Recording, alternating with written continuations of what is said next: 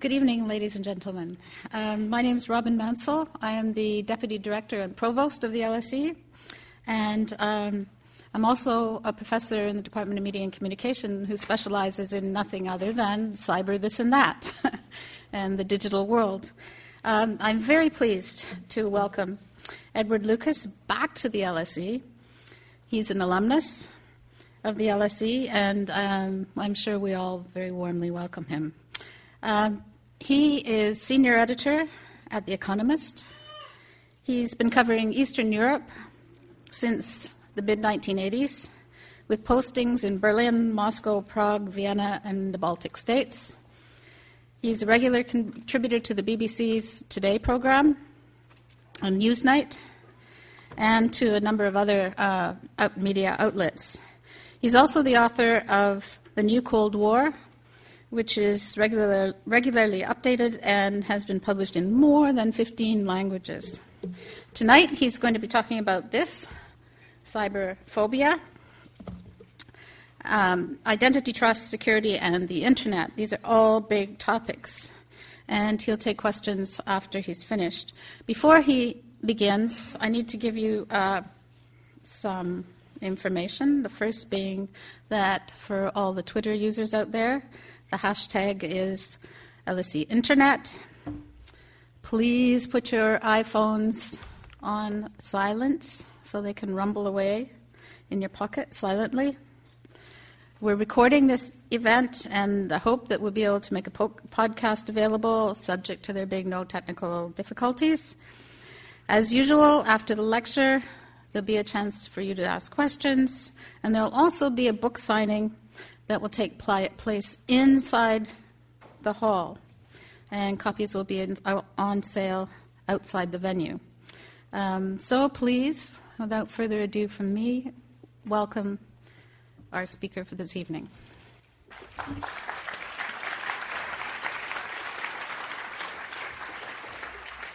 Well, thanks very much indeed, uh, Robin. It's uh, always wonderful to be back at LSE, even if it does mean I have to put a tie on. Um, I want to say at the beginning that I really enjoy hostile questions and pushback. Um, so if you just want to say that you've read my book and you think it's wonderful, that's very nice. But um, I much prefer it if you think that if you've read the book and you think it's rubbish, that's really good. If you haven't read the book but you think what I've said is rubbish, that's still um, going to be very, very, very interesting. A, lot of people have asked why I, as someone who spent their, most of their life writing about European security, starting back in the um, 80s and right up to the present day, would make such a strange turn and write about the security of our computers and networks instead. And the short answer to that is that my publisher asked me to write the book and offered me some money to do it. Um, but the, the other answer is that I actually saw some similarities in the fragility of the European security order that I'd been dealing with um, both during the Cold War and, and afterwards, and the fragility of the security order on the internet. Um, a rules based society where people don't really obey the rules, a lot of wishful thinking, um, a lot of changes happening that people weren't fully taking account of, and the, potential, the potential for rogue actors, in the case of European security, chiefly the, uh, um, the, the, the Putin regime in Russia, um, in the case of the internet, all the different malefactors that we see um, that we have to deal with, um, to cause far more damage than we think. I, um, I was going to call this um, talk the uselessness of cybersecurity. Um, and one of the first things I want to say is although this book is called Cyberphobia, um, the word cyber appears, I think, only twice in the book, apart from in direct quotes. Once is on the cover, and the other is in the glossary, where I make a rather dismissive reference, because I basically feel that if anybody uses the word cyber, um, they probably don't know what they're talking about, and you should immediately drill down and say, what exactly do you mean? Um, we tend to talk about cyber with an incredibly useful catchphrase, but under examination it dissolves very quickly. There's a huge range of crimes and attacks and pranks and stunts that are conducted that come under the general heading of cyber attack. But when you break them down and ask who's the perpetrator, who's the victim, you see there's such a wide range that it doesn't become particularly helpful to sometimes to group them together. Um, what, of course, they have in common is that it's computers and networks that are sometimes the victims of the attack, sometimes being used to launch the attack, sometimes the, um, the in, in, entire um, form of the attack happens over computers and networks. So that makes sense to look at. But I don't like the word cyber very much. I also don't really like the word cybersecurity very much because I feel that if you were worried about crime and you had someone who was obsessed with locks and keys, you would think this is quite an interesting subsection of the problem we have, and you can go on about how I've got, you know, I've got the latest Banham lock, and I've you know, got little magnetic things so you can't 3, 3D print it and so on. And sure, you know, locks and keys are very interesting things, um, but they are only a very small subset of, of security, and you wouldn't want to give people the impression that by doing the right thing with uh, their locks and keys, that they were somehow making their house secure. There'd be a whole load of other things you need to worry about too, not least who has access to the keys, but also what about your windows and your roof and your garden and all the, all, all, all the other things. Um, so I, do, I, I find the whole idea of cybersecurity is, is, tends to be something that people use when they're trying to sell you something. And although, as I will get on to later in the talk, I think we are moving into an era where there are now some security solutions out there that, if you put them together in the right combination, and if you're willing to spend the money and take the time, you actually can do things that will, if not give you total security, um, will give you um, quite a high degree of security. Most of what's been sold under the cybersecurity label over the last 5, 10, 15 years um, is basically useless. Um, and it's been very lucrative for the people involved, not necessarily for the shareholders and the investors in the company, but certainly for the people um, earning the salaries. But it doesn't really help, and I'll get on to why in a moment. But the fundamental point of the book, um, which and so there's a very distressingly small number of copies out there, so do make sure that you hurry to the front of the queue and, and, and, and get one afterwards. I always tell the booksellers they don't bring nearly enough to these sort of things. Um, the um, fundamental point of the book is that our dependence on the internet is expanding, um, growing much faster than our ability to defend ourselves. And that the internet wasn't designed to be secure. I was a student here at the school in 1980 to 83, the days when there were only, I think, three or four computer terminals. I don't think we had our own mainframe then in the basement of the library um, there was a place where you could go, and um, it was an extremely arcane and rare thing. But we were connected to what we now call the internet, and you could exchange messages with UCL, or if you really felt desperate, exchange with Kings. Um, and um, the, um, if anyone had gone to the computer people who were running our system then and said, guess what? This packet switched messaging network which you're developing is going to become the central nervous system of modern life. We're going to use it um, to run the entire admission system of the school. We're going to use it for promoting the school. We're actually going to use it for e-commerce. They'd have said, what's e-commerce? You said we're going to use the central nervous system, which will underpin all our commercial transactions and with the backbone of our banking system, and we'll use it for all our messaging. They would have looked at you in horror and said, but it's not designed to do that. Um, this system was not designed with any security considerations in mind. The, anybody can log on. You, have, you, had, you could log on with admin as your login, and your password was usually password. Um, and in fact, this is still often the case. Um, and the, the authentication of users was simply, not, was simply not there. When I worked over the road at the BBC, um, they also had a computer system in Bush House, and that at least made some effort to try and make sure that you were um, you were the person that you said you were. But even, even then, the old ATEX system was completely, um, uh, completely insecure. The one thing that did work in those days was the telex system. I'm not sure anybody, I'm one of the, probably, possibly the only person in this room. Has anyone here sent a telex? Ah, oh, wonderful. I'd love to give you a, free copy of my book, but they're unfortunately not mine to give away. But the, the, the, the telex was a really secure, hardwired, low bandwidth point to point messaging system, um, which at speeds of 300 bauds, which is so minuscule, you'd hardly be able to translate into the sort of um, speeds that we know now. You can send a legally binding message. In those days, the school had a telex machine. That was secure. Um, telex actually still exists, and I wrote a piece for The Economist a few years ago about the functions which it's still, um, it's still used. But the horrific increase in dependency on the internet, I think, and in fact, I know this, I've talked to some of the founders of the internet, has take, it would have been unimaginable in those days, that we're going to use this for, for all the messaging and e- e-commerce and so on. And It's getting worse because we have now moved from using the internet as a means of people communicating to a means for things communicating. And I'll talk a bit later on about the way in which the IoT, the Internet of Things, I think hugely increases um, our vulnerabilities, our, our, our, our threat surface, in a way that hasn't been worked out. When you go beyond the simple problem of identification, you find even more problems. You find software and hardware which are so complicated that nobody can understand them. Um, I had an electronic set when I was 11, which had three transistors, each of which came with a, a wiring diagram, which, when unfolded, was about the size of the top of that table. You could actually look at that and you could understand um, how your transistor was wired, what the di- different gates did, and so on. Um, you could not print out the wiring diagram of the chip that I have in my iPhone, that you have in your iPhone. It would fill the entire old theatre if you tried to print out. It would be unimaginable to try and print out the wiring diagram of a chip. Modern software, tens of millions, hundreds of millions, a billion lines of code. Again, you couldn't print that out. You couldn't even look at it. Um, no one person um, can get an overview. And vulnerabilities are baked in to this because at every stage, this is another very important point, we have prized convenience – and innovation and low cost over security. Because if we'd really gone down the road of saying, how do we make this secure? Well, we'd have never had email. We'd have never had the World Wide Web. We never had any of the things that we take for granted. And these innovations have been hugely welcome. But at every stage, we've built in a bit more vulnerability um, into the system. Um, I've been trying to, there's, there's a very fine NGO called the um, uh, Campaign for Trustworthy Software, which is trying to get back to the idea of having trust, so, software that would be as trustworthy as a car. Now, if you think how often your computer crashes, um, and how we have just accepted that. That's just something that happens, not just with Windows, it can even happen um, with Apple computers. Things go wrong, and you think, oh dear, well, and you phone up the IT um, desk and they say, well, have you tried turning it on and off again? If your car regularly broke down and your garage said, Have you tried turning it on and off again?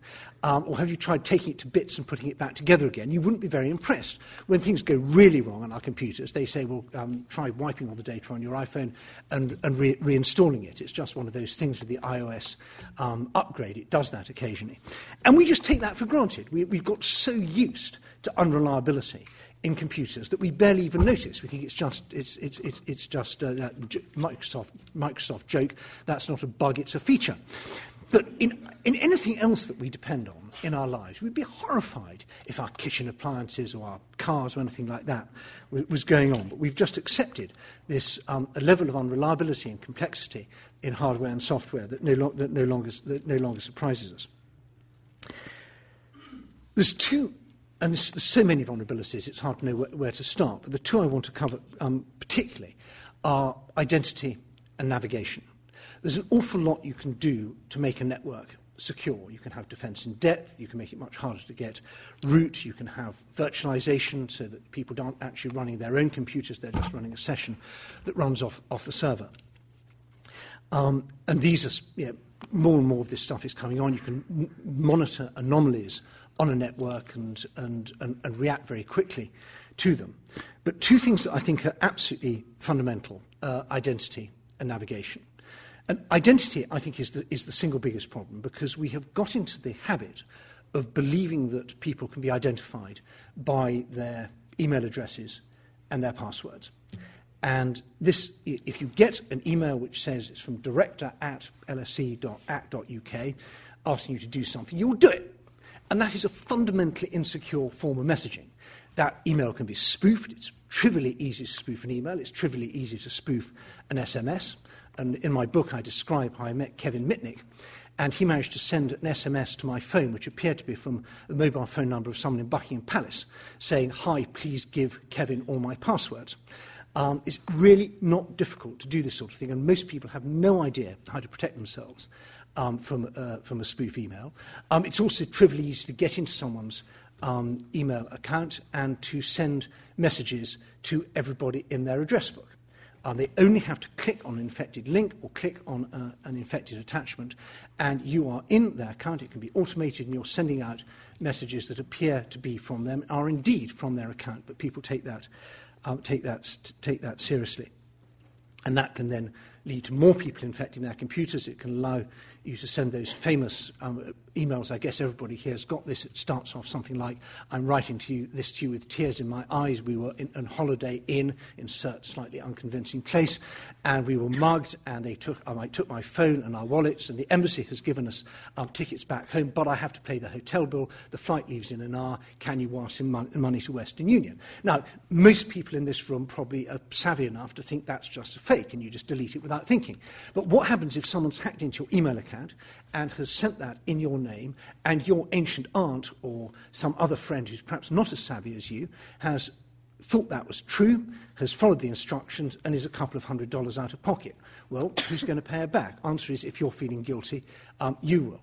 So our email accounts are t- taken as signifiers of our identity in a way that I think is, is, is, is, is absolutely lethal. Now, of course, there are ways around this. You can have two-factor authentication, three-factor authentication, um, but these are still the, the sort of people who use these are much better protected than those who aren't. But still, the vast majority of users don't, don't have that don't have that protection.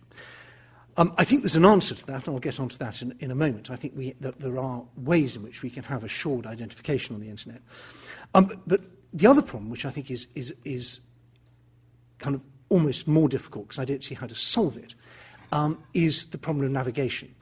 You can have a very well secured network, you can scrub attachments as they come in and out, you can have very heavy um, authentication so nobody gets on um, without um, having got both a dongle and a password and you know monitors their gait analysis as they go into the um, office and all sorts of other things.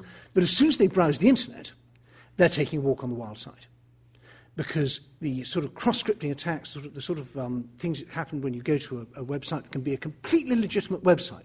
We saw this with the CFR um, attack, Council for Foreign Relations, entirely reputable American um, think tank, not quite as good as Chatham House, perhaps, but you know they would say the same about Chatham House.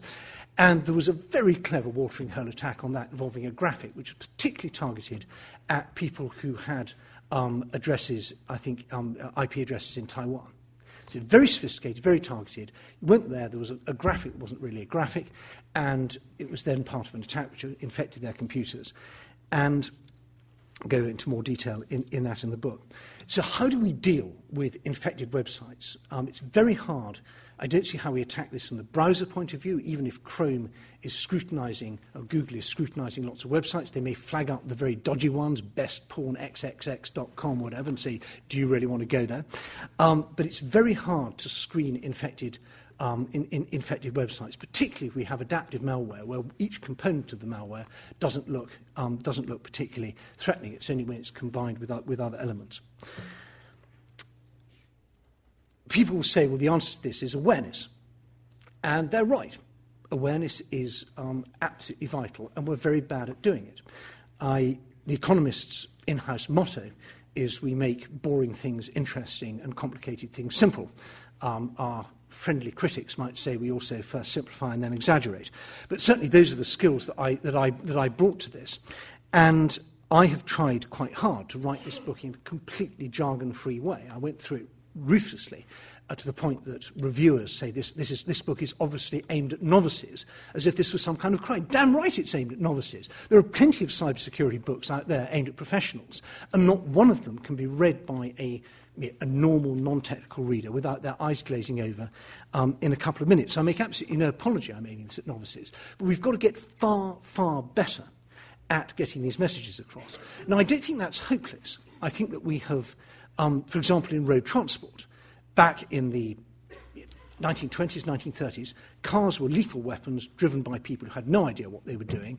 They might try not to kill themselves in a crash, but they were perfectly willing um, to kill other people and didn't think anything, uh, uh didn't really think much, much had gone wrong if that happened. It was just there was a, I remember Punch magazine running a campaign. I don't remember this personally, I'm not that old, but Punch magazine um, in about, I think, 1914 was running a campaign against what they called racers, which were people who drive through villages very fast in their de Dion Boutons or whatever cars they had then. And they would kill people and they would just say, oh, it's too bad, he shouldn't have walked in front of the car. Complete lack of personal responsibility about this machine you were running. But we've gradually got a lot better at this. We have you know, don't drink and drive, clunk click every trip speed kills. Very basic messages that even if you have no idea what the difference is between a gasket and a gudgeon pin, um, you know that your car is something that can do you damage, but you also know it can do other people damage. You make sure your tyres have the right amount of tread on them, you do your MOT, and so on. And it's not just public awareness. I think this road safety thing is really important, that the, the single biggest contributor to road safety is drivers behaving, and the single biggest um, contributor to security on our computers and networks um, will be informed behaviour by users. But there are a whole load of other things as well, which I think also um, should be borne in mind.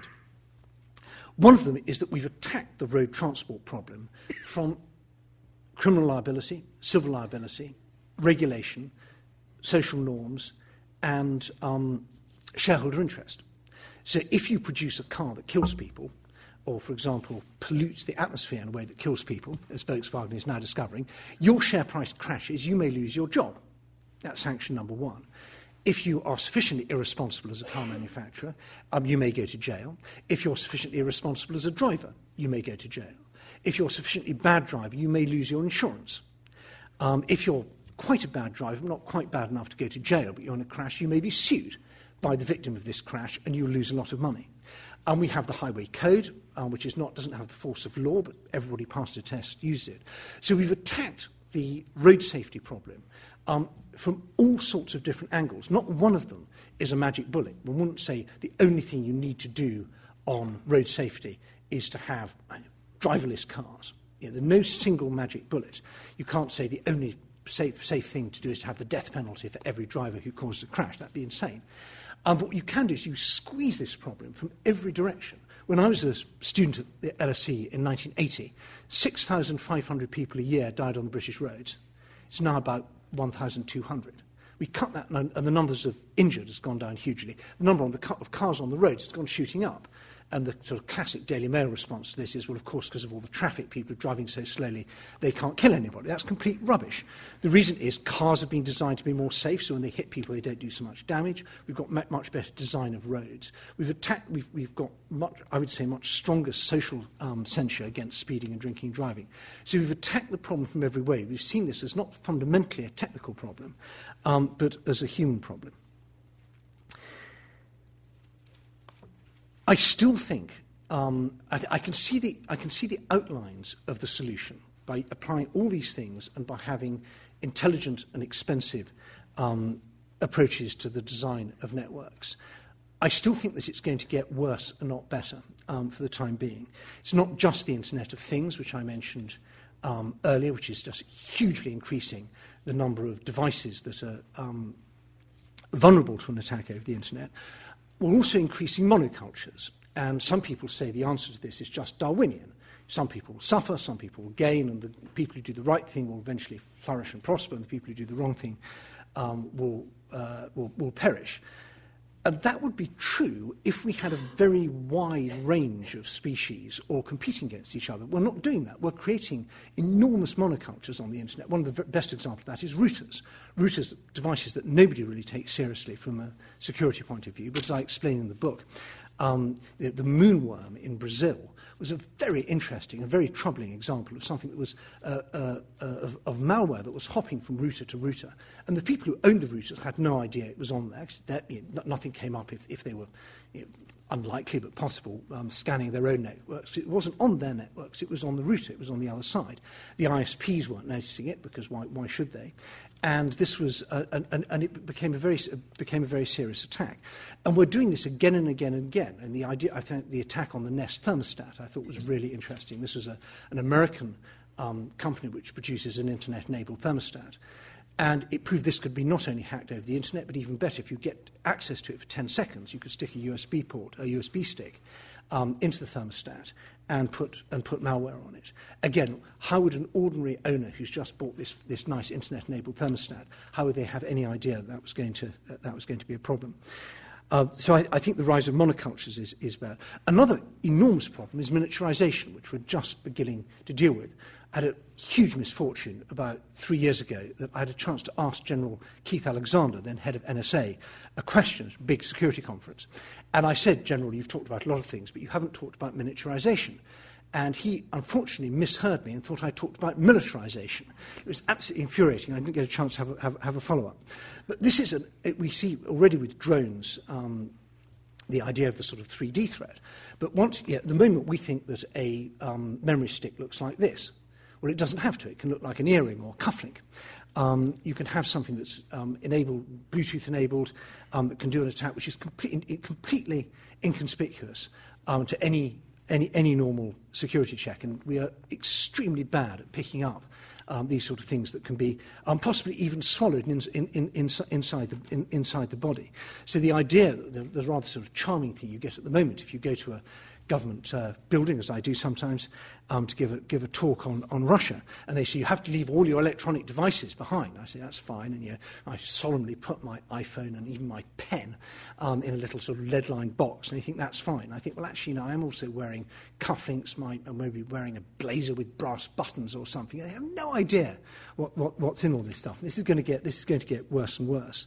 Um, so evolution has just absolutely not um, prepared us to deal with these sort of ubiquitous, invisible, pervasive threats.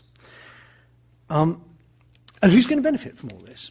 Well, um, we've got uh, a huge range of potential adversaries, and I'll spend a bit of, a bit of time on, on those.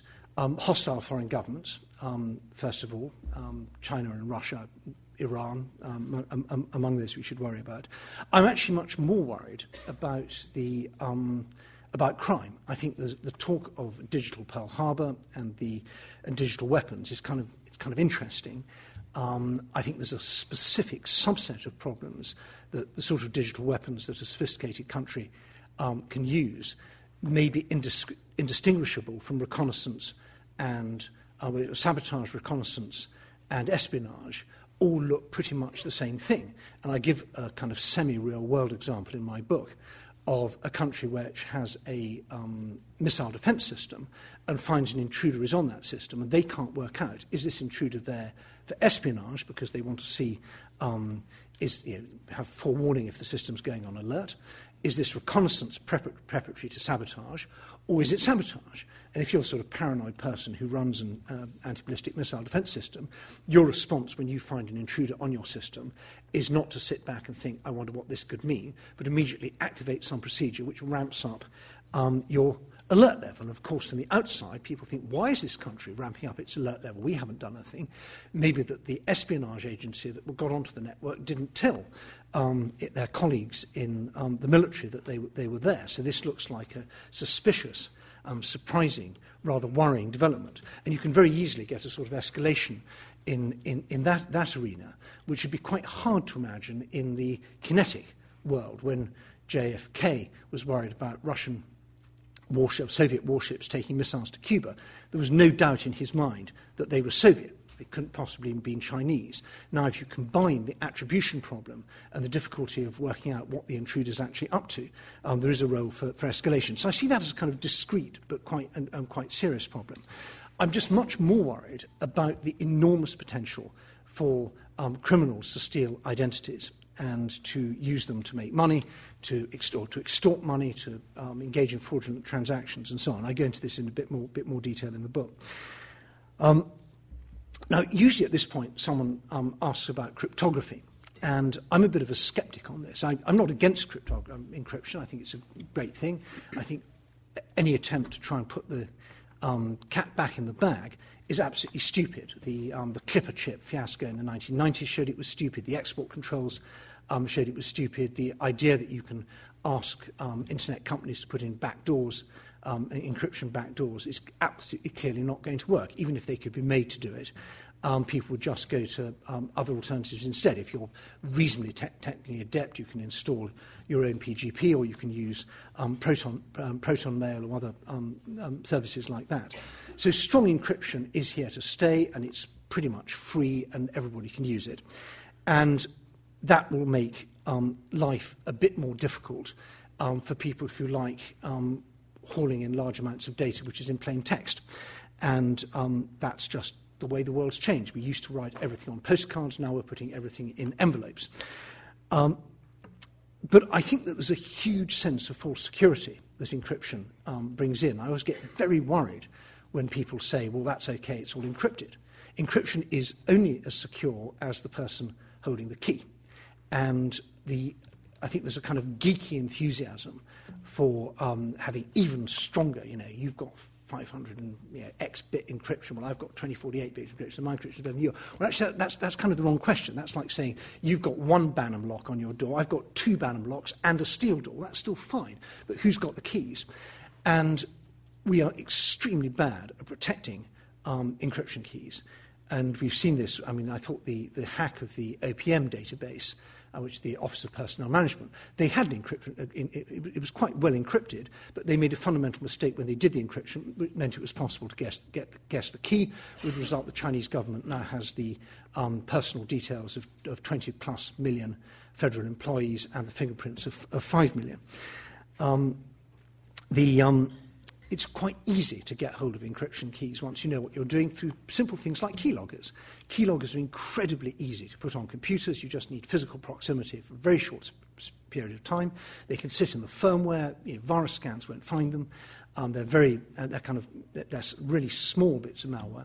And once you know that once someone comes in in the morning and this is what they type first thing, you're already half, half, halfway in. So I think that you know, encryption is like an extremely strong tunnel, um, but there's a beginning and end of tunnel, and they're human.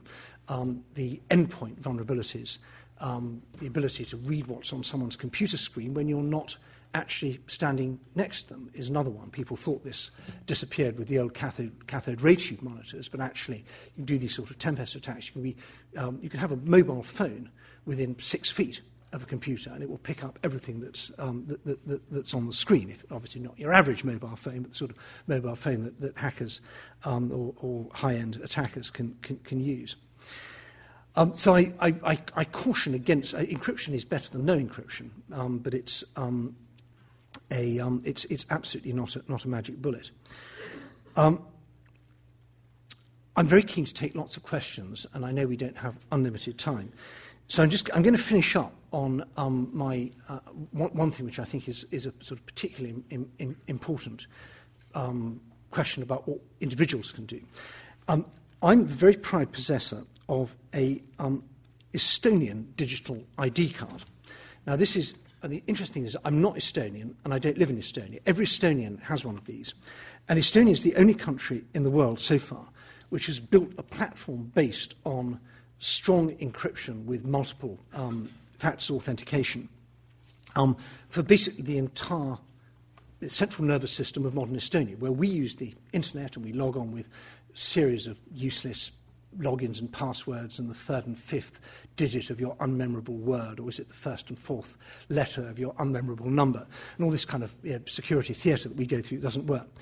Estonian works on the, on the basis that every single person in the country has one of these. There's basically, I mean, you can, if you want, try and do everything in person, and that's kind of you know, cumbersome. But basically, you have this very strong symmetric, symmetric key um, encryption. Um, you have a public key, which is your date of birth and four digits. And then you have this card, and you have two pins, one for signing and one for um, making decisions. And this has all sorts of really useful advantages. It means that I can send an email from this from my edward.lucas at st.e, and it's signed by me. With a very high degree of certainty, you can be sure that that came from me. Um, if I put a document in it and sign that document, it's legally binding. I can also, if I know your, so any Estonians here in the audience, what a pity, I was hoping for someone to jump up and say it's even better than that. Um, if I, so long as I know your publicly available public key, I can send you a document that only you can decrypt.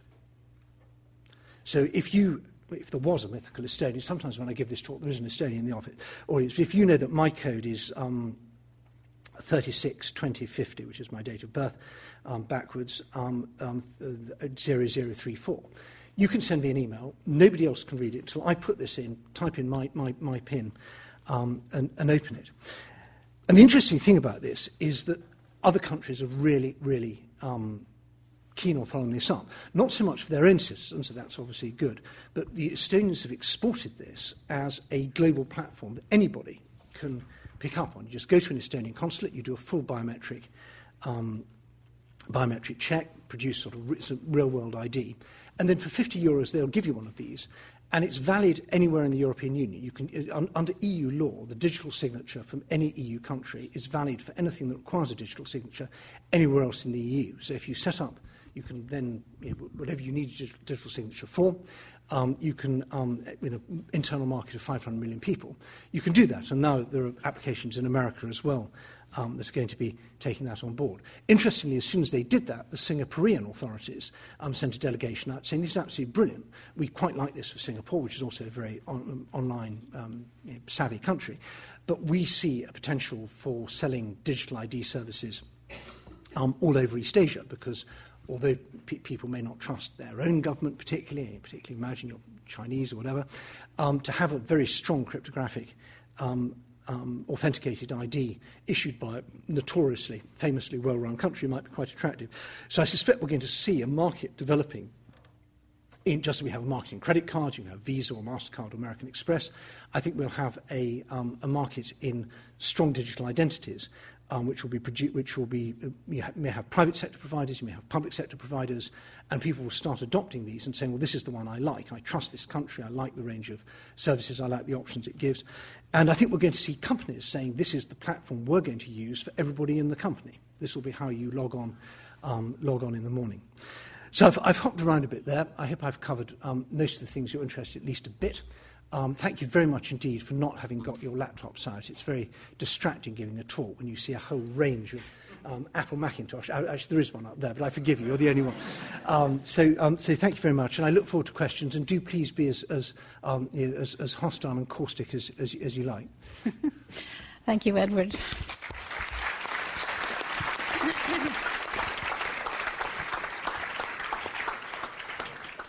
So, do you all feel safe out there? Your identities are safe? Yes. Are you despairing or are you hopeful? Um, when you ask questions, uh, can you give us your name and affiliation and wait for the steward to hand you the microphone? So, um, yeah.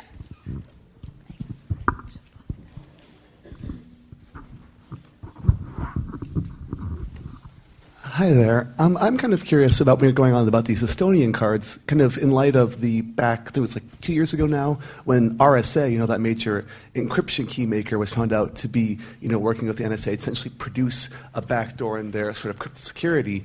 How do you think that would sort of, you know, in light of that, sort of your thoughts on the now the Estonian keys and things, you know, the future of those major crypto keys when they've already sort of been shown now that they're not vulnerable from necessarily an attack, you know, in the front, but by you know government essentially colluding with them. Yeah, so, so the question for those who didn't hear it, given the fiasco with RSA, which was a company whose business was producing um, dongles, um, things that you, uh, use to, for two-factor authentication, um, how, how, much can we trust the, the Estonian um, card? Well, the answer is, you know, unless you want to get into business of making these yourself, um, you are always going to be reliant on how much you trust other people. The good thing, I mean, what, what, rec- sorry, what recommends Estonia to me is that they've been running this system for 15 years now, and they've not had a major breach. In fact, they haven't had it. I mean, no, no one has come out with a um, successful breach of the fundamental security of the Estonian ID system. There have been some people who've looked at theoretical problems with the e-voting system, but they're all theoretical and based on, I would argue, quite um, unreliable, I mean, um, in, in, implausible series of um, circumstances.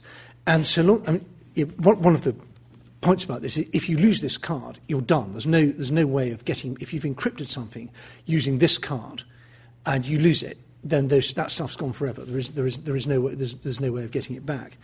Um, obviously, if you've sent it to somebody else and they can decrypt it and send it back to you, then, then, then you're all right. Um, but I think the, fundamentally you have to um, know, perhaps one of the other things I'd say is, is, it's really important don't have a digital version of it at all. And it's no secret that both um, you know, MI6 and CIA and other high-end intelligence services are all buying manual typewriters. And they're working quite hard now on how to disguise the acoustic signature of manual typewriters, because obviously, if you have a microphone next to a manual typewriter, every key makes a different noise, and so therefore, there's all these sort of interesting things about what kind of white noise background you need that doesn't distract the person using the manual typewriter, but makes the manual typewriter safe. But the huge advantage of a manual typewriter is you know how many copies it made and you know where the copies are. And if you want to photocopy them, you have to go and make a photocopy, and someone's going to ask why are you're doing that. So there's a, so, so I, I think we are moving for really important things away from having them um, online altogether. But for the, you know, certainly for the, the sort of things that you, you know, most people do, I would argue that this sort of card is a step change improvement from anything. Any, there is no British bank that offers anything like as good as this for your e-banking transactions. Every Estonian for their humblest transaction has better security than anyone in Britain has. Thank you. Uh, gentleman back with a tie. Can you wait for the microphone, please, and say who you are? Yeah, thank you very much. Um, Ewan Grant, um, former intelligence analyst who's worked in the Baltic states. And uh, my question is partly based on what I believe from speaking to Estonian colleagues is that uh, you were being a bit too modest because my understanding is that you were the first non Estonian national um, digital citizen. And they, having seen um, the respect they have for your work on security issues, I can well understand that. The so question. A, I want a hostile question, please. Right, don't worry. Yeah. well, a, a, a provocative question who, who in the private sector or government, nationally or internationally, and perhaps in the context of cyber criminals and Russia and China, not necessarily entirely separate things, who is encouraging you with their responses and where are you really worried?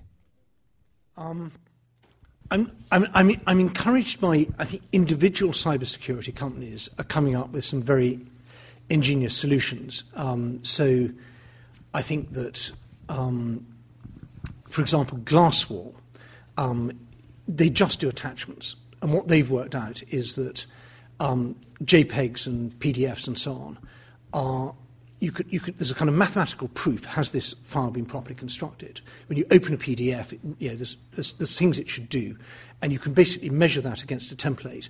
And if there's something wrong with it, it doesn't necessarily mean there's malware on it, um, but you can then strip the data, the, the plain text, out of the um, PDF and rebuild it up to the ISO 9000 standard, which is, a, which is the PDF standard. And this has, you can do this very, very quickly, in you know, a few, few milliseconds. Um, I think that's a really clever, given that 80% of attacks happen over infected attachments, and that PDFs and Word documents and JPEGs are sort of the, you know, the, the standard way of doing that. Um, yeah, that's, that's, that's, already quite, that, that's already quite a, um, you know, a, a, a neat approach. I think it's much better than sandboxing because the problem with sandboxing, you just need to find out how long they keep the attachment in the sandbox for. And if you say they keep it for a day, you just set your thing so it runs after 25 hours. Um, so I think that's quite clever. I think Darktrace is quite clever, which is you know, monitor, monitoring anomalies on networks. We're getting much better at looking at um, reducing the number, particularly of false positives, which mean that most people keep their. Um, we're getting better at visualization. Um, we're getting better at um, um, authentication of, of, of users. We're getting better. So there's quite, I think there's quite a lot of indi- individual things we're getting better at. Um, and in fact, my piece, The World in 2016, which is um, published in a couple of weeks, says that 2016 will be the year that cybersecurity finally starts working, but only for those who are prepared to put the money and effort in. But I think we, the kind of basic tools are beginning to, um, beginning, beginning to get there. You have to assume. I, I think the thing that most depresses me is the sort of nonsense that we hear from politicians and law enforcement when the head of the FBI says we need, um, we need to have cryptographic backdoors in the same week that the TSA put up um, uh, uh, uh, that we found out that thanks to the TSA having given a high definition photo of the approved by TSA master keys to the Washington Post, that people with 3D printers were taking this photo, turning it into um, something you could print out on a 3D printer, and printing out plastic versions of the master keys, which unlock 300 million locks. I, the day after that, I had, chief, uh, breakfast with the chief executive of Samsonite, and he was not a very happy bunny.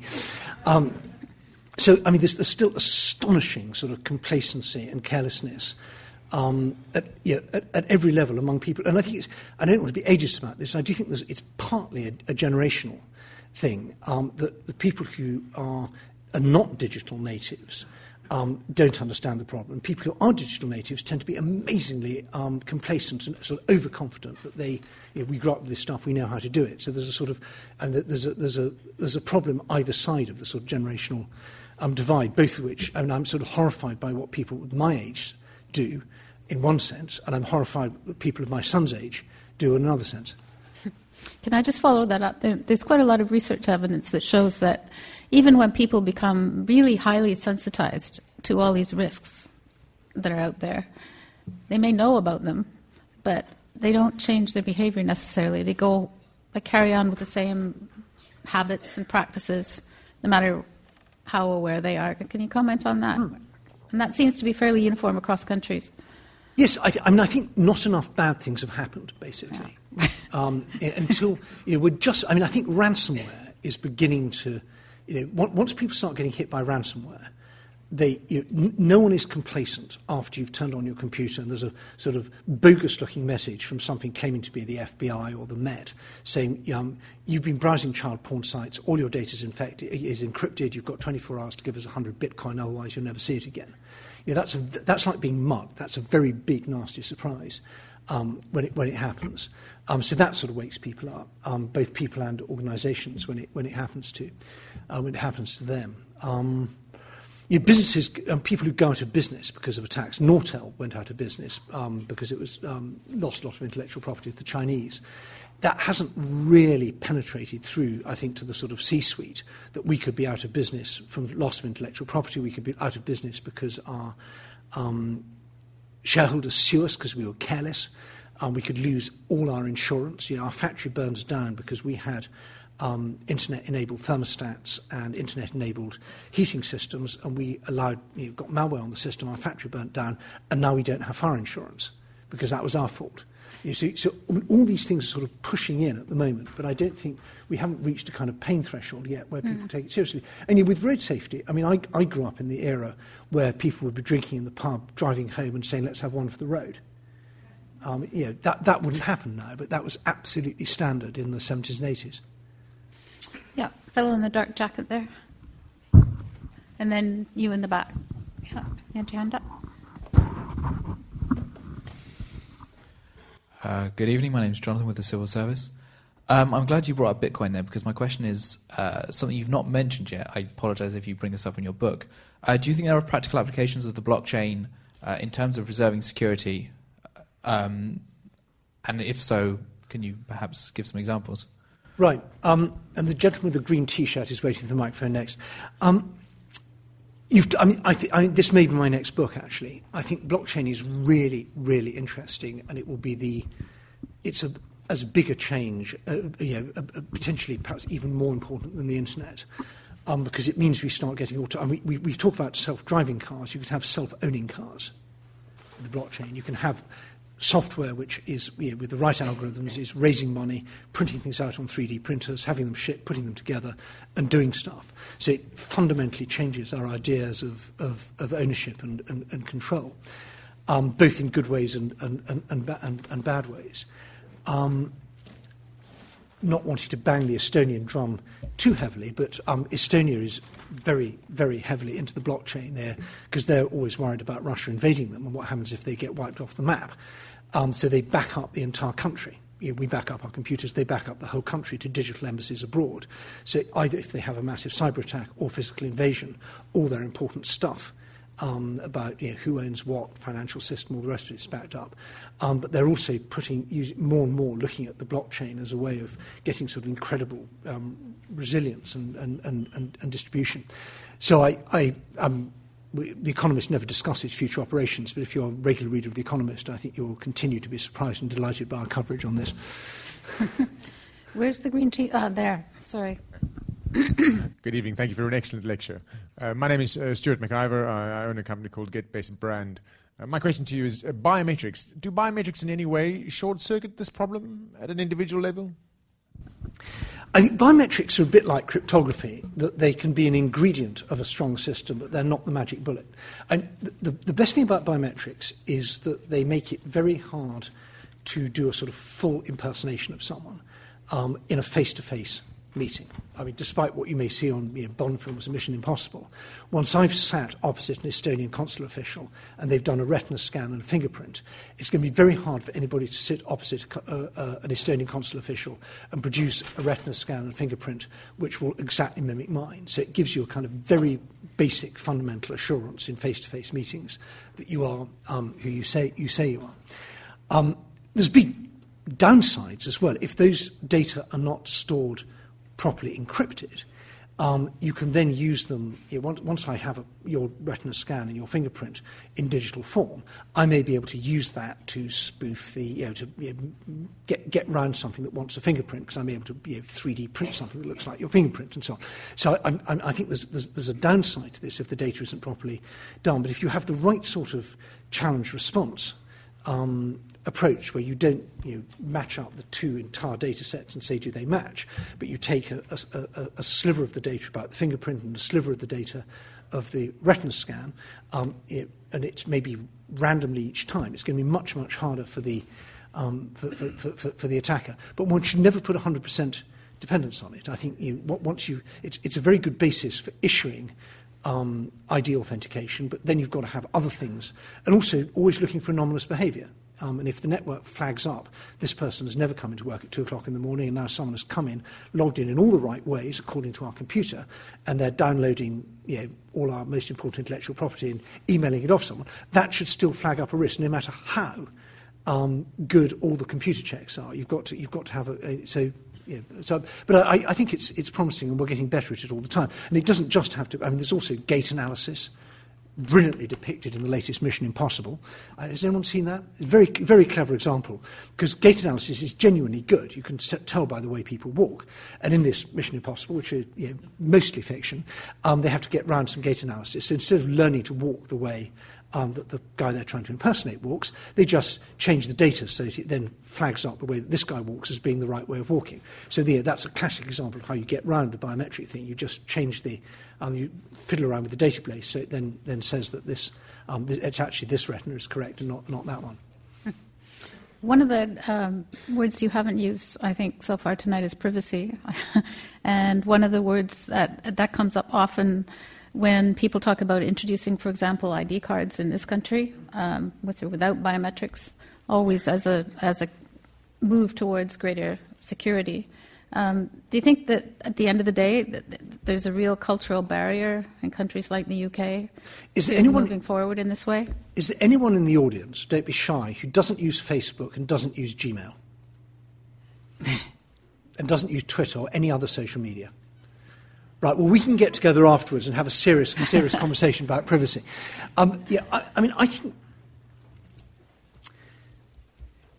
it's very interesting. When, when we say privacy, we mean lots. Of, we, mean, we, we mean different things. Sometimes we say privacy, we mean anonymity. Sometimes we say privacy, we mean not allowing sort of digital lens in, in on our private lives. Um, I'm in favour. God, people are walking out in disgust already. I, I apologise. Um, the um, I think that anonymity on the internet is um, an entirely defensible um, thing, but it, you, you, can only really expect to have it um, with consenting adults in public.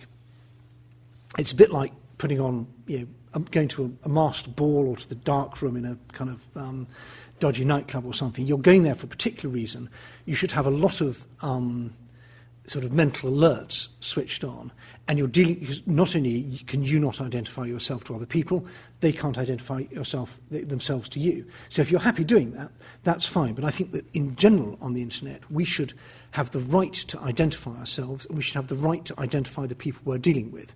Um, that you get once you have strong um, digital authentication of, of interactions. And it's basically how we do civilization. Civilization is about the trusting exchange of information, trusting cooperation with other people, um, which we do a million times a day without even thinking. When we drive down the street, we don't have anonymous cars. we have cars with license plates. That, is that an intrusion into your privacy? I don't think so. If someone, I come, I'm a cyclist, if someone knocks me off my bike, um, I want to at least, I may not know their name, but at least if I see their number plate, I've got an idea of who did it. I actually personally think that cyclists should have um, license plates as well. I know that's not a particularly popular point of view. Um, but I think you, you so, so I'm, I'm, I'm not that keen on defending sort of ubiquitous default anonymity. I think that, that causes more problems than it solves. I think if you are willing to um, take the trouble and expense, you can be private. You don't have to go use Gmail, where they read your um, emails and try and sell you adverts, or you can run ad block and then you don't have to see the adverts. But Gmail still knows that. But on the whole, people seem pretty willing to trade huge intrusions into their privacy, so long as they're sort of automated, um, in exchange for cost and convenience. And that sort of epitomizes the way the internet has, de- has, has, has developed. People, you don't have to use Google, you can use DuckDuckGo. Most people use Google because it's faster. The alternatives are there. Um, but I think it's something that people fret about, but they don't really care about enough to do at the moment um, very much about it. Mm. Um, yes, gentleman at the back. Thank you very much for a most interesting talk, Mr. Lucas. My name is Paul Hudson. Um, I'm retired from academic life, so I'm not affiliated. The question I want to ask is uh, related to a comment made by Professor Mansell about five minutes ago. What I don't understand is, given the amount of hacking that's going on, particularly in banking and so forth, why banks keep urging us, in fact, to open electronic accounts, make electronic transfers. We also read, particularly in private eye, uh, computer consulting companies. They keep messing up on various contracts, and yet the government still keeps re-awarding them other contracts. Now, is it that I, I, I should point out I'm the world's most ignorant uh, person on computing and IT? Now, is it my ignorance or my madness, or is this an irrationality of the banks for fashion? Well, I think you're neither ignorant nor mad. Um, I also wanted, you didn't teach me, did you? You're not one of my former teachers from LSE, are you? You, you look vaguely familiar. No, okay, sorry. Um, um, I, um, I still have a certain amount of guilt about some essays that never quite got handed, handed, in.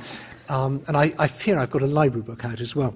Um, but um, no, I mean, I, I think it's insane the way, I mean, the way government awards IT contracts is absolutely astonishing. The NHS IT contract um, was, was, a particularly bad example. But, you know, the American government with the OPM, you know, put, putting 20 million people's um, details on a database that wasn't properly encrypted and didn't require two-factor authentication to get into it. It's absolutely astonishing. It's the biggest intel. It's far worse than the damage done by Edward Snowden. This was something that basically America did to, it, did to, it, did to itself. Um, we've wasted absolutely billions and billions of pounds on things that don't work.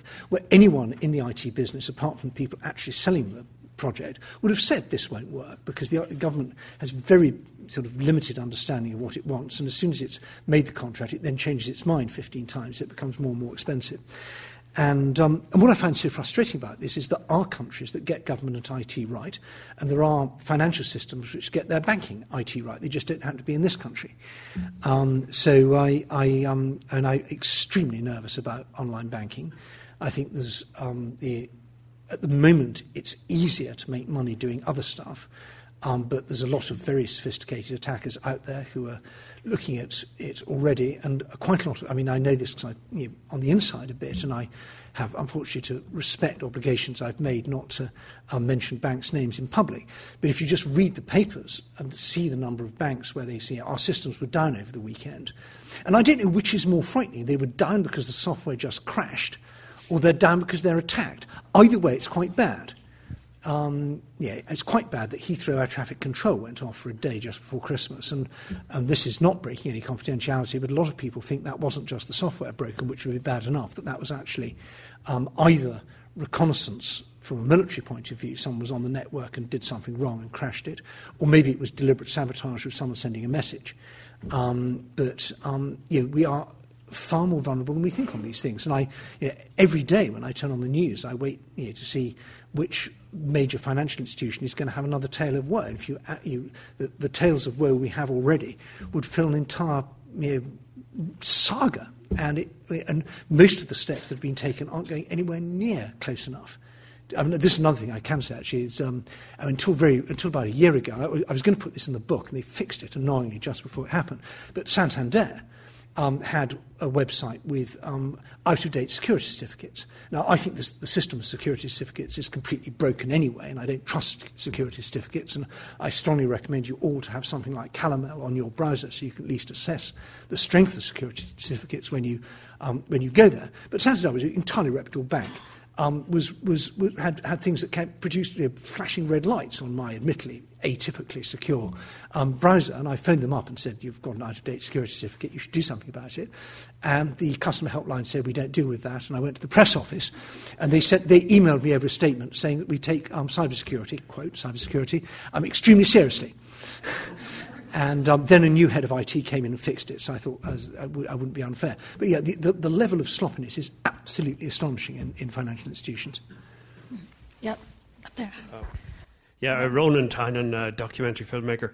Uh, thank you for a uh, uh, terrifying, unnerving, and utterly destabilizing lecture, uh, because I, I actually did naively think that we were slightly better off uh, than um, we appear to be. But uh, just thinking to the future that you suggested, for example, I think in 2016 we might be able to enjoy some security online.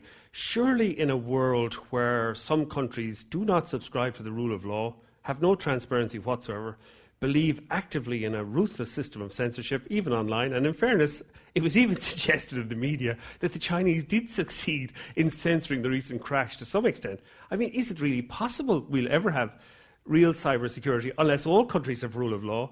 No one has censorship, and you have a general kind of liberal sort of model that facilitates that kind of uh, distru- dis, uh, exchange of information freely. Because how can you really stop it without really sort of mass aware, informed surveillance by the populace at large? Well, um, it's a great question. Um, I think it helps to look at shipping.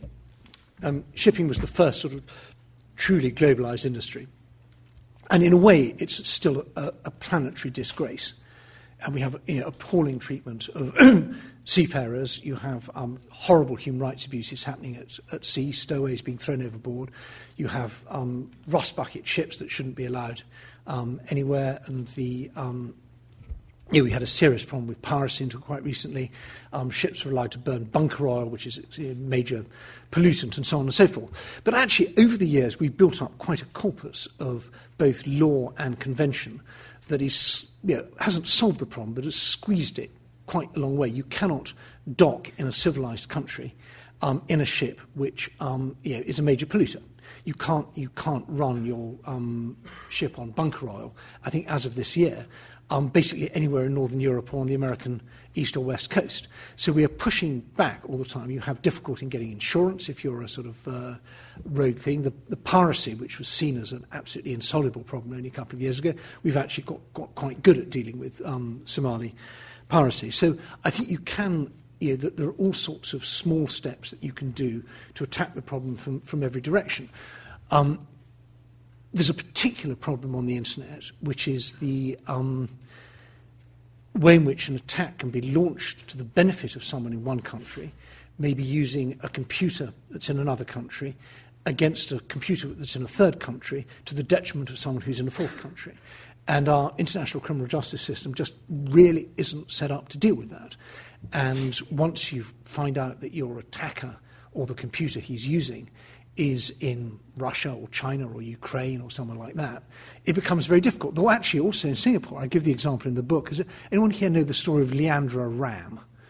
She was an American. This is a beautiful example of something that isn't really a cyber attack. You, you, wouldn't describe it as a cyber attack, but I put it in the book it shows how you can abuse computers and networks um, to destroy someone's life.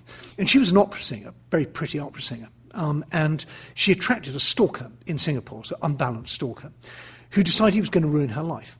And so he set up a Gmail address that looked just like her Gmail address and started emailing people pretending to be her, cancelling all her contracts.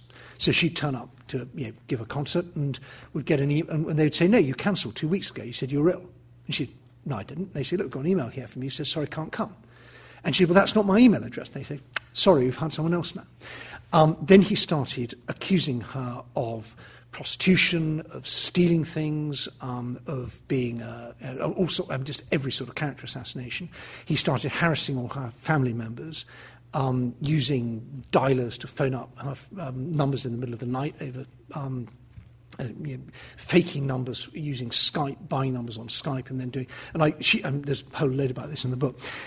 And she went to the police in uh, New York, which is where she's living, and said, Look, my life's been completely ruined by this guy. You've got to do something. And they said, Sorry, ma'am, we're the FBI, and we don't deal with this sort of thing.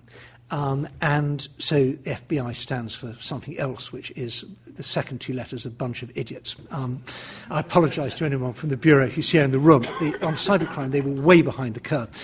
And so th- then she approached the Singaporean authorities and said, Look, this guy, I know who he is, because uh, he keeps on, he proposes marriage to me 15 times a day. Um, can't you do something? They said, Ma'am, we're very sorry, you're not in Singapore. If this is Singapore, we'd do something. So she was completely stuck. Nobody would take her career was at an end. Her boyfriend had left her because he couldn't cope with the harassment. She, her family, uh, ancient parents, were having sort of you know, massive um, harassment. They'd had all go to unlisted phone numbers, but he was managing to track those down as well.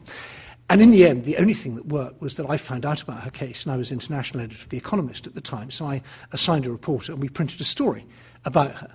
And at that point, suddenly the FBI got really, really interested in solving it. But that can't be the way we solve these problems. You know, I can't do that every week. And now this ghastly man is in jail for quite a long time, and she's uh, career's back again. But you know, that to me exemplifies. If you can't do that, even when it's a really clear case, of you know, photogenic female victim in the world's in the country that has the world's strongest criminal justice system being attacked by someone uh, someone who's clearly deranged and quite dangerous in a country which probably has the strongest criminal justice system in Asia. What on earth chance do we have of solving anything else? Mm. There's a woman up there. You had your hand up. You still have a question off yeah. at the top? Yeah. Great. Lady in the middle there. Can we stick your hand up so the microphone go to you? Pass along. Go down, but then there's a woman with a grey jumper as well. My name's Sheila, and uh, I was at the LSE from 1964 to 1967, so you can understand why I put my hand up for using telexes and various other things that are slightly age related. Can we go back to Singapore and Estonia? They're very small populations. Is that relevant because when I was very active in NO2ID, which wasn't against ID cards per se, but really the databases and the security on the databases, I understood that you can have very big databases and they may work, but they won't be secure. Basically, out of size, security, and working, you can only ever have two at a time. Is that still true? And do you have a solution for it? Right, it's a, it's a great question, and I, um, I'm very glad we didn't get the ID system that the government was trying to foist on us because it wouldn't have worked and um, it would be very expensive. And, and I think there's, there's two points here. One is yes, I mean, I mean Estonia is unusual in that it was an early adopter. They started from a clean slate in the 1990s, and there's an extremely high level of trust between state and society. So basically, Estonian citizens like their government. They don't feel scared of it. They trust it. It's got a very good record. There's reason to trust it. So they weren't, uh, and the and it's a, a, a very technophile society. It had very high rates of mobile penetration, internet penetration, and so on. So it was kind of easy, um, an easy sell there. Um, I'm not sure being small actually helps because your costs relative to what you're doing are much higher. It's easier to have something. You know, a lot of this stuff is quite easily scalable. You don't have, you know, they have to buy the same sort of servers that everybody else has to buy, and they have to on a tax base that's much smaller. I think the more important point is that they don't have a single centralized database. Um, what they have is a thing called the X Road, where every different um, government database can um, check things with other databases without actually getting the information. So if I want to check, are you over 18? You know, you're applying for something, and I say I need to check you're over 18. Um, I send, you, know, with, you, you, give me your ID card, you authorise me to make the check, um, and it just says, is this person over 18? It doesn't give their date of birth. It just says, is they, are they over 18? If I'm trying to, you know, if you want to give your medical records, you know, you're seeing a consultant, he wants to send another consultant, he says, do I have your authorization to send your medical records? Only that bit of your medical records will, um, will, will go over. So it's a kind of decentralized system with a very clever architecture called the X-Road, which is now also being used in Finland and, and Latvia and various other things. But I think you're, you're, you're right to be worried about big databases. I don't think I think small countries have uh, they, they have flexible decision making, but they actually have much higher high, higher costs. And I, I think that the, the future is to have, you don't rely on your own government. Why do we have to rely on our own government to issue our um, digital IDs? I don't, see, I don't see why there's nothing the British government has done that makes me want to trust it. You know, we would, you know, would you want a government issued credit card? I suspect probably not. So why do we have to have a government issued um, internet ID card? Maybe we have to have a government issued passport for, for travelling, um, though you know, these passports are also available for not huge sums of money in the refugee camps of. Uh, um, of, of Turkey and, and Jordan and Lebanon. Um, other countries' passports are also available for either more or less, but I, I'm not thrilled by the way our government runs its passport registry, actually. Um, but I, yeah, I, I, I'm, I'm very happy with this. And if you prefer the Singaporean one, you could have that instead, or indeed you know, do without and stick with your, pass, your password login and the last four digits of your unmemorable number or word. Edward, are you still happy to keep taking Yeah, questions sure, yeah, a bit yeah. longer? Okay. Uh, was that person what you've got the microphone? Good. Hi, um, my name's Arya Marento. I'm a postgrad student at LSE, and I heard you speak this summer in Helsinki, and I've been meaning to come back to this Estonia issue since then. Um, so, following the 2007 attack um, on these government administrations um, in Estonia, I know that they implemented a lot of new security measures, and um, they've been working on this card, for example. And I would argue that that's fine for um, cyber criminals, for economic espionage, but if the threat is Russia, this is really um, inadequate because a lot of these uh, systems have already been infiltrated. The malware is in place for an attack to be launched. So I'm not sure um, how that relates to an attack from Russia. And secondly, I was wondering if you could comment on, in relation to Russia again, on NATO Article 5 um, now being applied to um, cyber attacks. Uh, two Thank excellent, um, excellent questions. Um, for those who don't know, Estonia was the victim of what's believed, although not absolutely proved, to be the first sort of act of interstate um, cyber attack or cy- cyber warfare. Um, but it was, it was interesting. It was an extremely primitive DDoS attack. Uh, distributed denial of service attack, which is a bit like the sort of things I used to do when I was at LSE, where we'd go to somewhere we didn't like in large numbers and stand around outside and try and bring normal business to a halt. Classic student demonstration. And um, the, um, you know, including occupying the administration building, which I'm sure doesn't happen anymore now.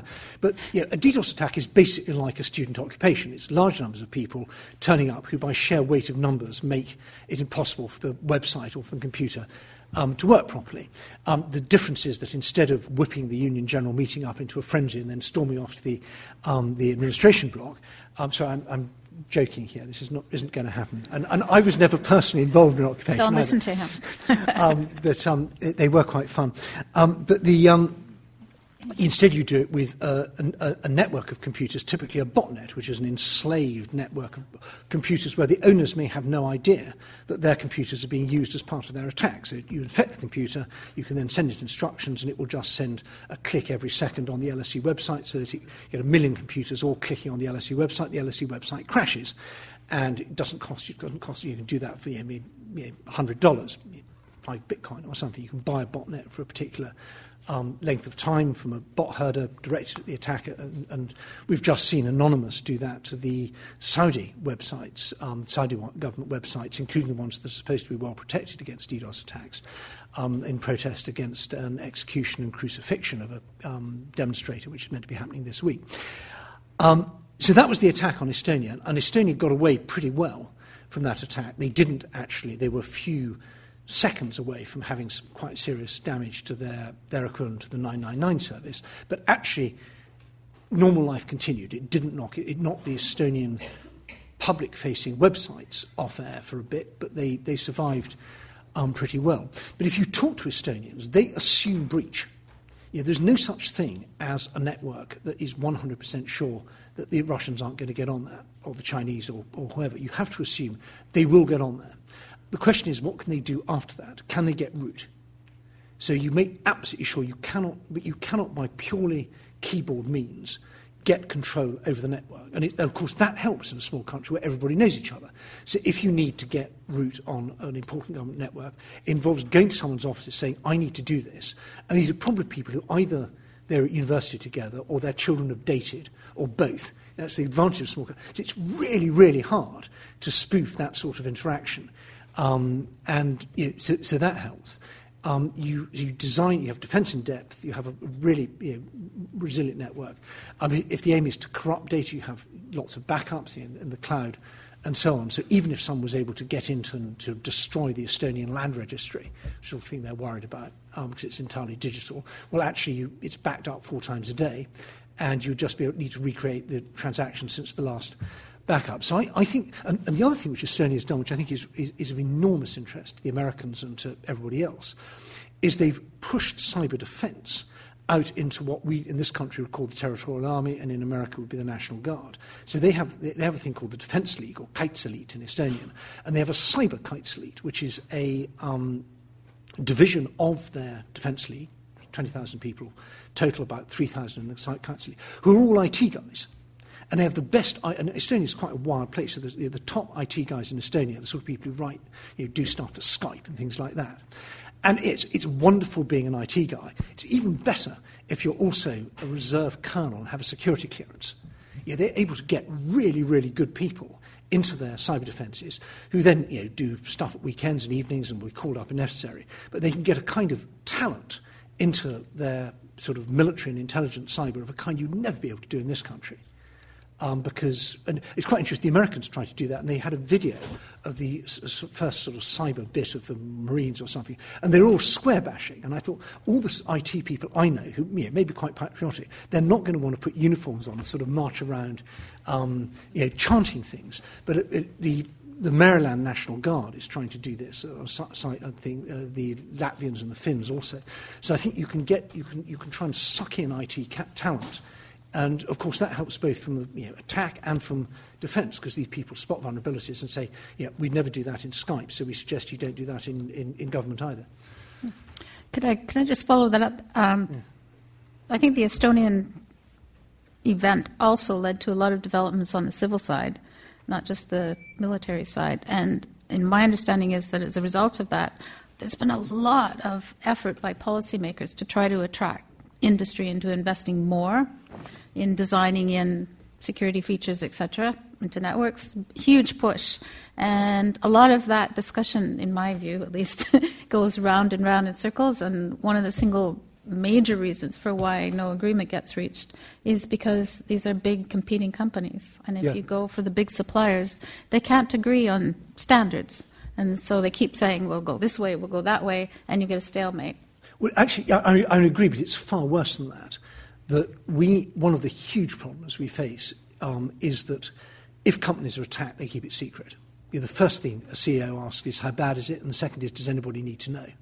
Because it's terrible. If you admit that you've been badly breached, your customers aren't going to like it, your suppliers aren't going to like it, your employees aren't going to like it, your shareholders aren't going to like it, um, and know, you could be in serious trouble. So we, whereas with public health, if you get a notifiable disease, by law, you go into your G- GP with Ebola or multi-drug resistant tu- tuberculosis, and even in the most libertarian state in America, you will be in isolation because you might infect someone. So we have very strong rules about serious diseases um, in the real world.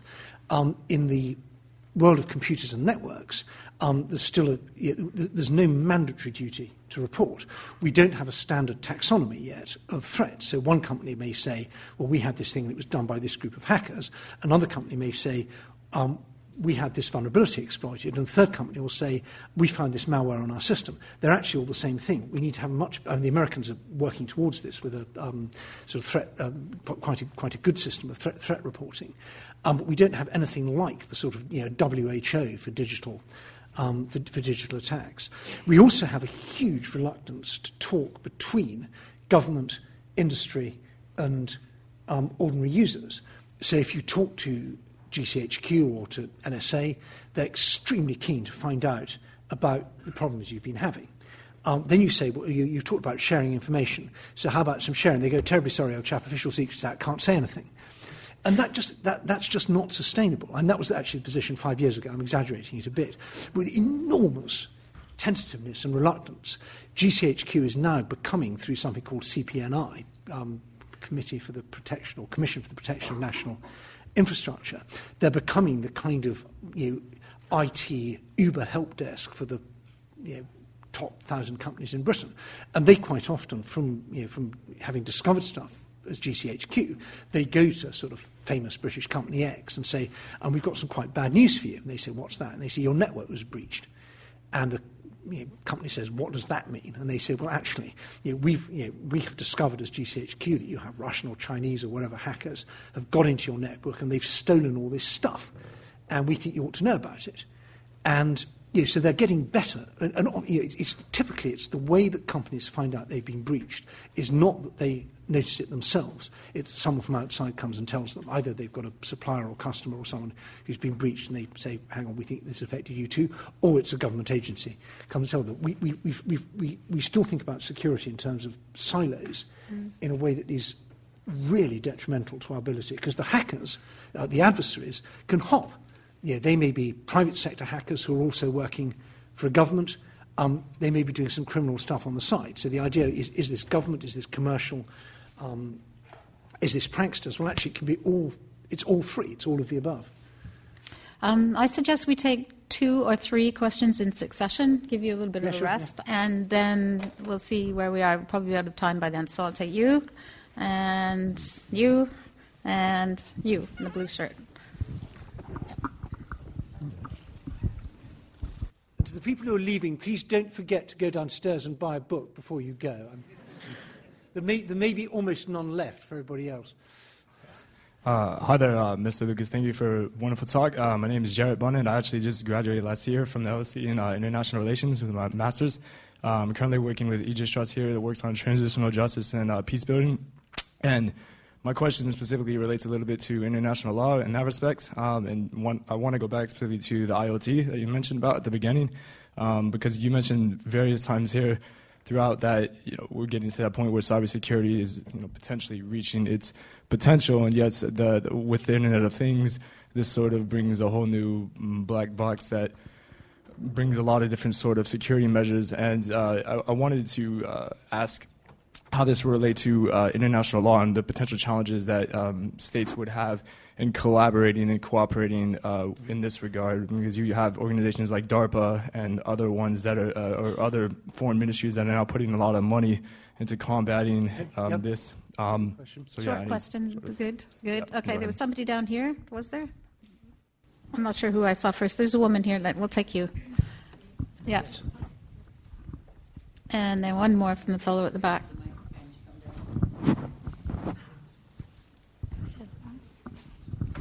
Hi. Um, when you when you asked um, how many people don't use Facebook and so forth, I raised my hand, and I wasn't aware of anybody else around me raising my hand. And then when you started talking about the opera singer, I thought, oh my God, it's happened to somebody else. The reason I don't do Facebook, the reason I don't do those things, is because I had somebody doing very, very similar to me. Mm-hmm. And because that person was in the States and I was here, there wasn't, the States wouldn't do anything about it, Britain wouldn't do anything about it. And I'm still frightened, and I still find so, suddenly something just goes funny when this around the time that maybe this person's having a birthday or, or, or something, and I don't know what to do about it. And I don't know where to go about it anymore. And I don't know. I mean, but it, it's, I can't do basic Facebook that everybody else is doing because I just don't feel secure about it. Uh, I think you're not so alone. Can we that. take the last one back there, the fellow in the blue shirt? Uh, yeah, um, my name's Simon Wilson, former public servant. Um, I, I thought the analogy you used about squeezing the issue of IT security, I won't say cyber security, the IT kind of risk issue from various different, different directions, um, comparing that to the you know drink driving and that kind of stuff was really good. Um, the way I see it, the, the government can't really drive change and innovate. The the private sector can't really legislate uh, in that sense, nor would they want to create kind of boundaries for themselves. And most users out there don't have a clue and just want something shiny and new that they can watch stuff on. Um, maybe this leads into your upcoming paper that you're releasing about 2016 being the year for it all to happen. Uh, but you also mentioned about needing some kind of hurt to happen before this really mm. changes. Do you foresee that hurt coming, and given kind of the Snowden and the the kind of Julian Assange stuff, WikiLeaks stuff that's happened, secure, you know, big security contracts going to IT providers for government that that governments are more than happy to put their you know protected networks into off, offshore Mm-hmm. kind of cloud servers and Briefly, that kind please. of stuff. Yeah. So yeah, um, what do you see coming that's going to make the change? Right. Well, first of all, I'm just so sorry to hear what happened to you. I mean, you are not the only person, and we. It, we yeah. Yeah, it's, it's, it's, a, it's a really serious problem. that Our reputation, we've decided that we believe what is said about people online.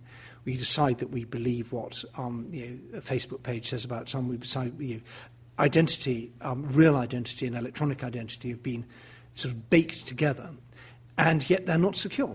And, it would, and if you imagine trying to do, trying to ruin someone's life in the pre-internet era, was possible, but it was very risky and it had rather limited effect. And now you can, you can blacken someone's name all over the world, and quite likely nothing bad will happen to you. And I, I'm just so, so, so sorry to hear that. Um, um, on the international law point, I think that we are inching towards a recognition that international humanitarian law applies to, to, to, to warfare using digital weapons. And the Chinese have begun to sign up for that. That's very interesting. There was a, you know, three or four years ago, no government admitted it had digital weapons and um, the nobody uh, offensive cyber warfare capability. And so these questions weren't even being asked. And in fact, yet again, Estonia, sorry, the Tallinn manual on cybersecurity sort of broke through on that. And we're now having discussions about who's competent, who's non competent, how far do necessity, proportionality, all these other sort of questions of, of the laws of war apply to um, weapons over the internet. Um, it's still very difficult. There's a question up there. When does, what is an Article 5? You know, what, what counts as an armed attack? Um, you know, and what you may feel is an armed attack from your point of view may be seen from the other side as just a bit of harmless reconnaissance. So we're at an early stage on that. Um, but the internet wasn't really designed with international law in mind. It's sort of, you know, it's the ITU, the International Telecommunications Union, which grew up to regulate the telegraph, which is an even more primitive um, technology than the telex, is sort of trying to take it over from a sort of UN point of view, but with huge resistance because we feel that's basically means for the Russians and the Chinese to do what they think um, are information, what they call information weapons, which is what we call news. Um, so, so it's a very early stage. I think the um, and on the commercial side, there's just basically nothing there at all. Um, the, that leads on to the, your question about pain. That I think that we are going to see um, you know, companies going out of business, companies suing their insurers because they say we're insured and, and now you're not paying up. The insurer saying we didn't realise how bad your cybersecurity is. The, the, the, pain threshold is rising up quite fast. But I think that the, the way I see it, really, just in brief, and this is to finish with, if you really know what you're doing, you're willing to put up with quite a lot of cost, quite a lot of inconvenience, um, spend quite a lot of time. Um, there are things that will, you can do that they won't make you completely secure, but they will make you secure against any realistic threat. Because it'll be so hard to get through your security that they'll go and attack someone else. Maybe if you're, if you're the direct object of interest from GCHQ, the NSA, the Russians or the Chinese, then you're probably back to manual typewriters. But if you're the direct object of interest for any of, those, of the big four, um, you've probably got other problems other than cybersecurity. So, you know, there are, you, you, they'll be so interested in you that in the end they'll be using rubber hose attacks to get your password rather than trying to get through your keyboard. keyboard. Does everyone know what a rubber hose attack is? Yeah, for those who don't know what a rubber hose attack is, um, re- re- read my book, which is on sale outside. Just a few, few, few, few Here copies it left. so will you join with me in um, thanking Edward Lucas for a really provocative talk?